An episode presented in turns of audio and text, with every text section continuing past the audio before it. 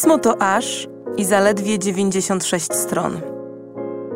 Jeśli czujesz niedosyt po jego lekturze, przychodzę z pomocą. Oto podcast a propos, w którym polecam co przeczytać, co obejrzeć i czego posłuchać, aby poszerzyć swoje horyzonty i wiedzę. Zapraszam, Zuzanna Kowalczyk.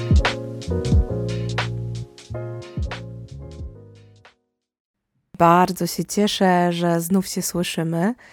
Znów w odniesieniu do tematu, który podjęliśmy w nowym wydaniu pisma, a ponieważ marcowy numer poświęciliśmy między innymi tematowi przemocy w sieci, inkluzywności internetu, ale też sposobów przeciwdziałania tym przemocowym i nierównym cyberrelacjom, będzie to odcinek a propos cyberbezpieczeństwa. Cyberbezpieczeństwa, czyli takiego sformułowania, które dla mnie niestety brzmi trochę jak taki smutny oksymoron. No bo niestety ta rzeczywistość cyfrowa ma na wielu polach niewiele wspólnego z bezpieczeństwem. Bezpieczeństwem oczywiście nas, czyli jej użytkowników i użytkowniczek. I tak, żeby pokrótce rzucić kilkoma co mocniejszymi przykładami, to być może pamiętacie, że w 2019 roku Facebook zaliczył jeden z największych wycieków danych w swojej historii, w wyniku którego ponad 500 milionów wrażliwych danych właśnie użytkowników i użytkowniczek trafiło w ręce hakerów.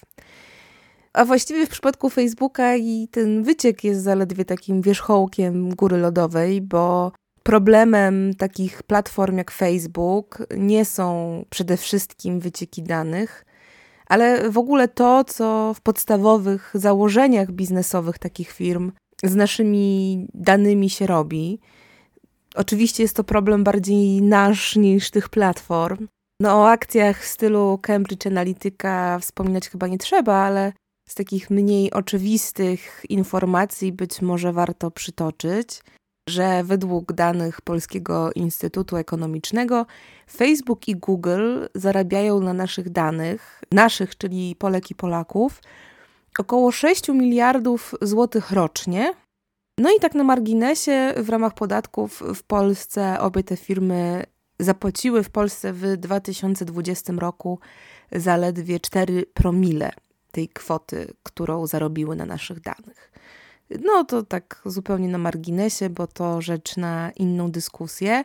Rzecz jednak jest taka, że te dane pobierane przez takie platformy cyfrowe w sposób niezwykle szeroki i właściwie w wielu wymiarach nieogarnialny dla większości z nas, jest podstawą ich funkcjonowania i na poziomie monetyzowania tychże danych, i też na poziomie gromadzenia bardzo cennych informacji, z którymi można robić bardzo dużo, bardzo przerażających rzeczy. No, w skrócie, usługodawcy internetowi zarabiają właśnie na naszych danych i okazuje się, że dane te nie są bezpieczne na wielu poziomach. I co gorsza, nie dotyczy to wyłącznie właśnie usługodawców cyfrowych czy portali społecznościowych, ale dotyczy również rozmaitych szarad politycznych. I tak przykładowo pod koniec 2021 roku wypłynęły pierwsze informacje na temat niebywale szeroko zakrojonej inwigilacji polityków i osób związanych z opozycją. Inwigilacji prowadzonej przez obóz władzy przy użyciu szpiegowskiego oprogramowania Pegasus.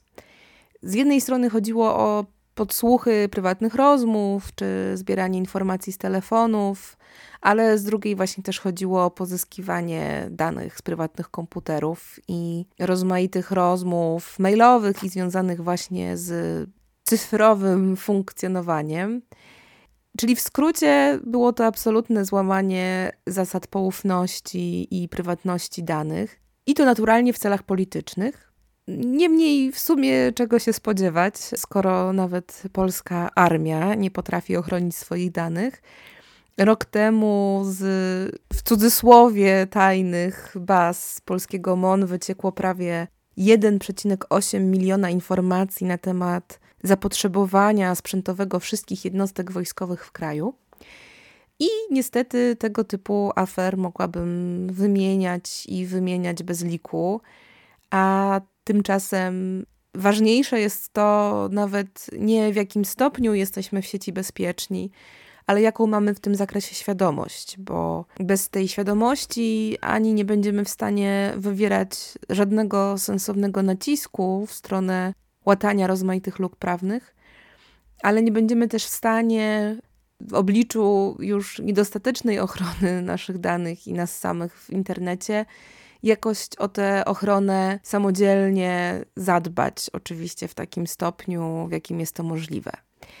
No bo zarówno hakerskie ataki na bazy danych, jak i rozmaite legalne sposoby pozyskiwania danych przez dostarczycieli rozmaitych usług cyfrowych, wszystko to mieści się w bardzo zgrabnym i trafnym pojęciu, ukutym przez jedną z najsłynniejszych badaczek kapitalizmu, Szoszanę Zubow, ja o tym monumentalnym wieku kapitalizmu inwigilacji wspominałam już całkiem sporo, mam tego świadomość. Natomiast książka Zubow jest naprawdę niezwykle istotna i bardzo też przełomowa w zakresie właśnie lepszego rozpoznania tych cyberzagrożeń. Bo Zubow jako może nie jedna z pierwszych, ale na pewno zrobiła to bardzo dobrze na tle dotychczasowych prób.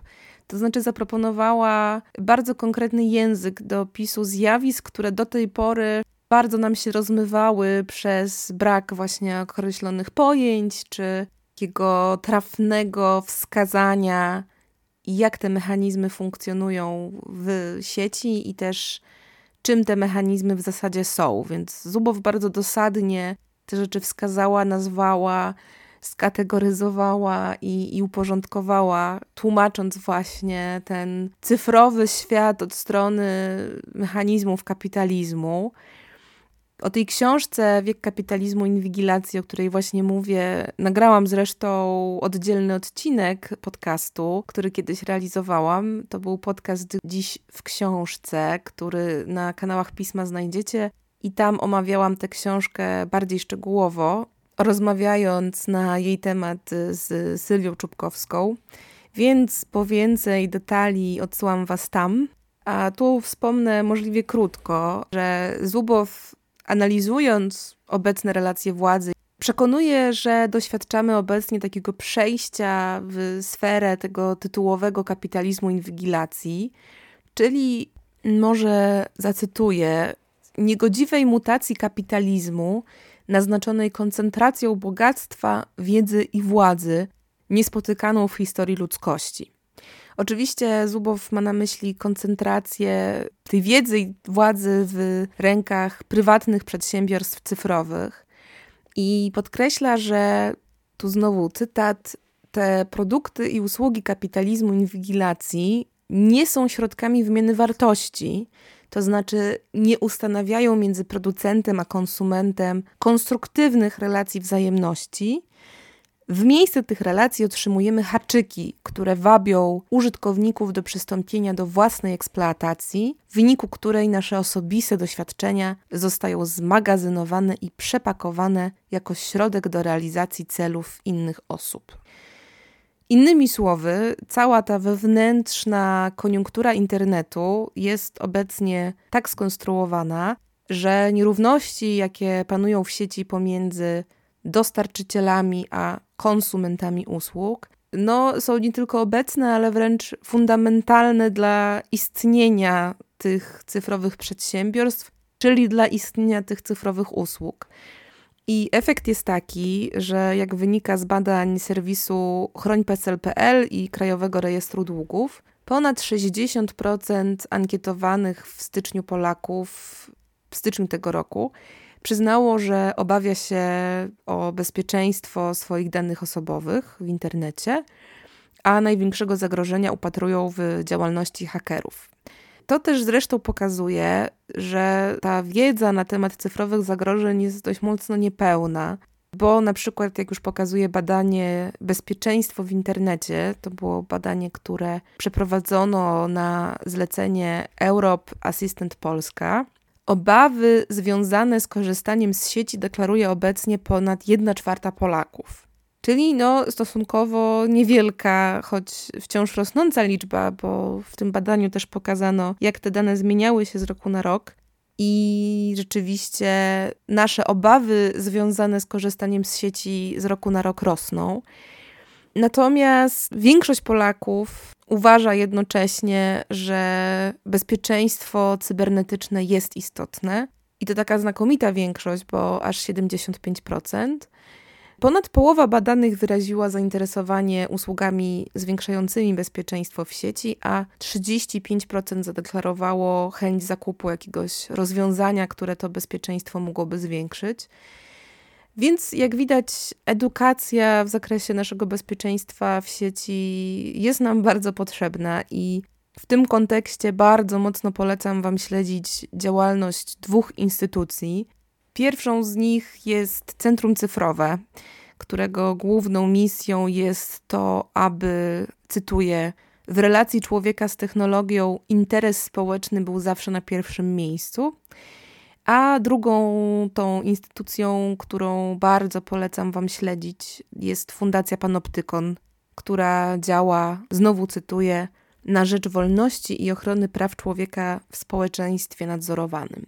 Polecam Wam śledzić te publikacje i projekty, bo w dziedzinie cyberbezpieczeństwa robią te instytucje naprawdę dużo więcej dobrego niż instytucje powołane do tych celów z publicznych pieniędzy. Jako NGOsy też mają dość sporą niezależność, a oprócz tego bardzo wysoki poziom eksperckości swoich działań, więc ich rozmaite badania i rozmaite projekty uważam za takie wyjątkowo rzetelne. A dodatkowo bardzo cenię ich działalność, bo właśnie zapewniają nie tylko edukację, ale też wsparcie prawne czy masę rekomendacji w zakresie zwiększania tego bezpieczeństwa w sieci. Innym ciekawym źródłem takich bardziej praktycznych porad w tym zakresie jest też podcast Fundacji Panoptykon, który fundacja realizuje z TOK FM.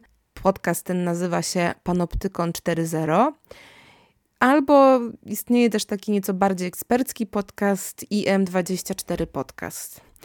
I choć naturalnie można przyjąć taką perspektywę, że oburzający jest już sam fakt przerzucenia odpowiedzialności za to bezpieczeństwo na nas, czyli na zwykłych użytkowników i zwykłe użytkowniczki sieci, to jednak oczywiście jest to zasadne, ale jest jak jest. Bez sięgnięcia po taką choćby bazową wiedzę w tym zakresie będzie nam bardzo ciężko dokonać jakichkolwiek zmian i zadbać o siebie no, w rzeczywistości, w której już funkcjonujemy.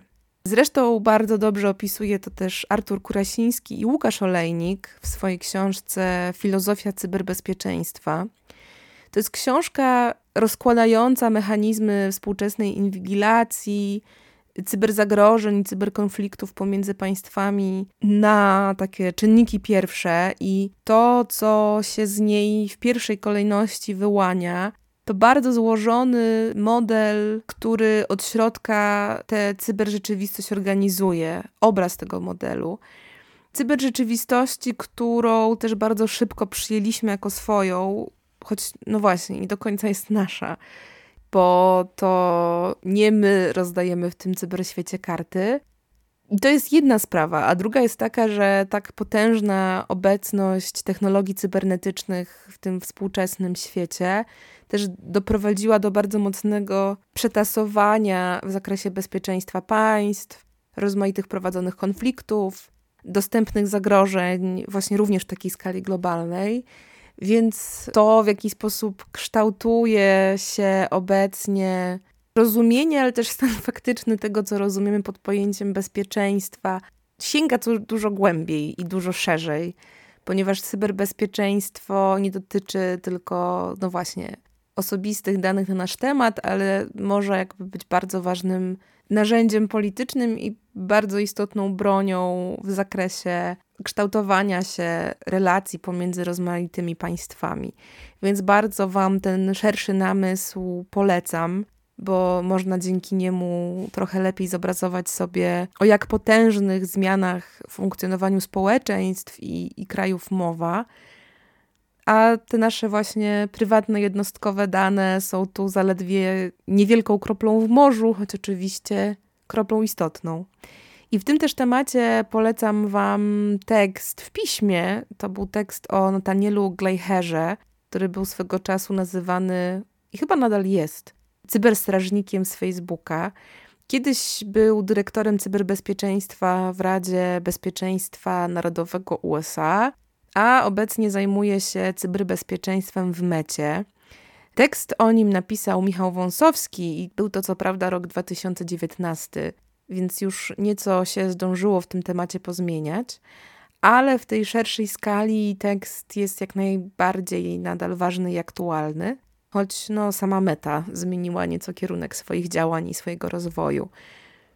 A drugim takim pismowym tekstem, który w tym kontekście bardzo mocno Wam polecam, poza naturalnie tymi tekstami w obecnym marcowym numerze, jest tekst Katarzyny Szymielewicz, który nosi tytuł Polityczna walka z algorytmami. Katarzyna Szymielewicz będzie zresztą panelistką marcowej premiery pisma, która pewnie, jak tego słuchacie, to już się zdążyła na żywo odbyć, ale zawsze publikujemy później zapis tej dyskusji w formie podcastu, więc już na zaś bardzo polecam Wam go sprawdzić. Bo po pierwsze, Katarzyna Szymielewicz jest naprawdę rewelacyjną ekspertką w tym zakresie, współpracującą zresztą z Fundacją Panoptykon, o której wspominałam. A dyskusja, o której mowa będzie dotyczyć tego, jak się bronić przed cyberprzemocą. Więc myślę, że będzie ciekawie i użytecznie dla każdego z nas. Natomiast wracając do tekstów, które poleciłam, to jeśli nie macie do nich dostępu, to bez zmian polecam Wam wykupić prenumeratę lub dostęp online do pisma.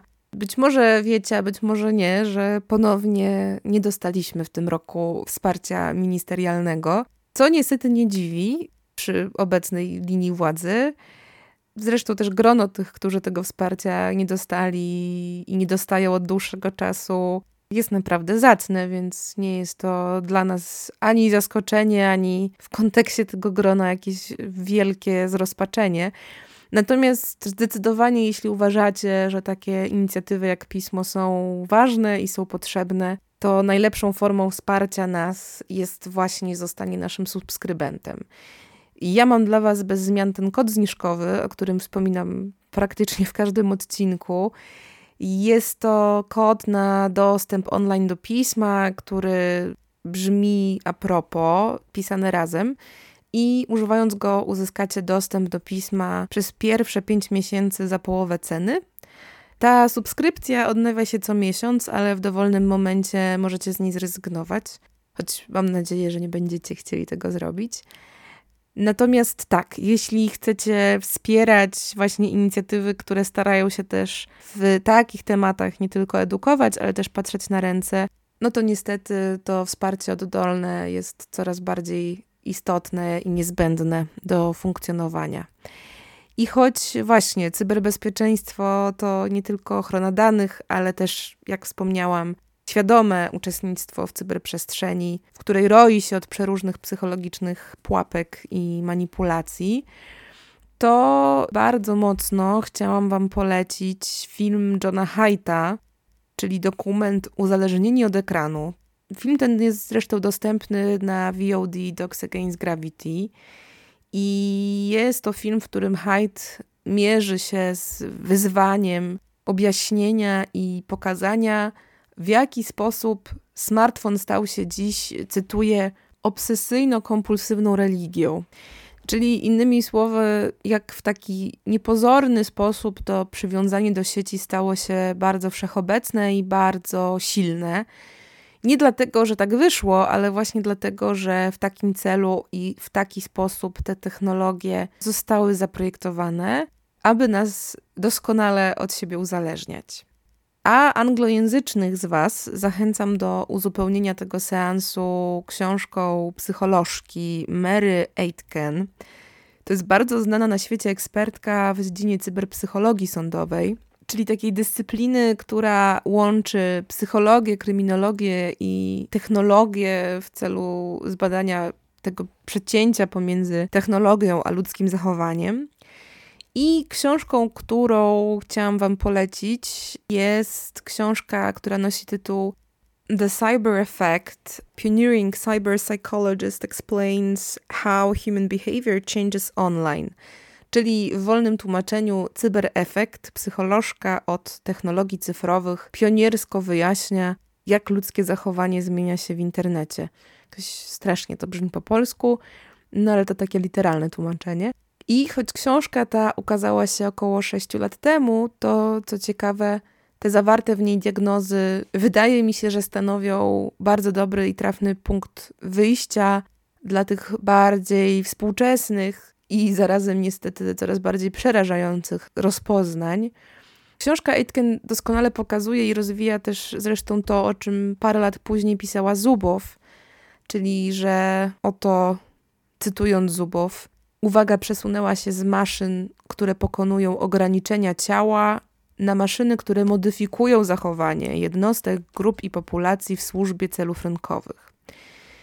No i tak, Aitken koncentruje się właśnie nie tylko na tych manipulacyjnych schematach i mechanizmach, czyli nie tylko na tym uzależnieniowym wymiarze cyberzagrożeń, ale też na tym, o czym możemy poczytać w marcowym wydaniu pisma, czyli Między innymi o cyberstalkingu, ale też od nieco innej strony, na przykład o dark webie i tym, jak ta przestrzeń nieregulowana wpływa na przykład na rozwijanie się i organizowanie rozmaitych grup przestępczych.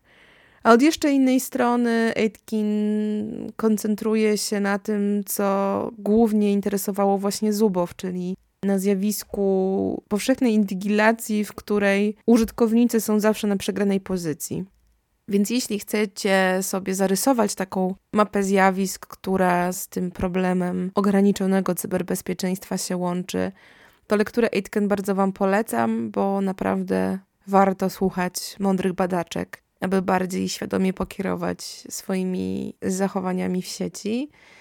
No i też uświadomić sobie, że jeśli takie rozpoznania były możliwe i dostępne już parę dobrych lat temu, a dziś mierzymy się z tylko zaostrzającą się jakby sytuacją i zagrożeniem, to znaczy, że nie tylko.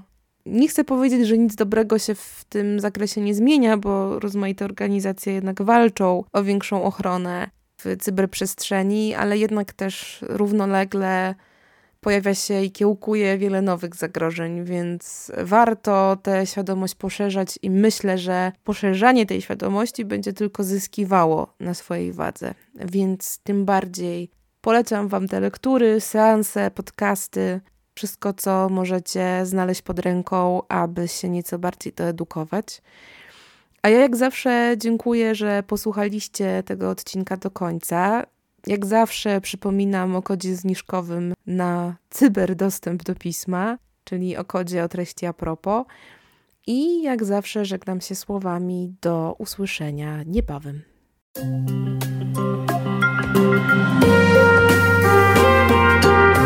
Pismo. Magazyn opinii.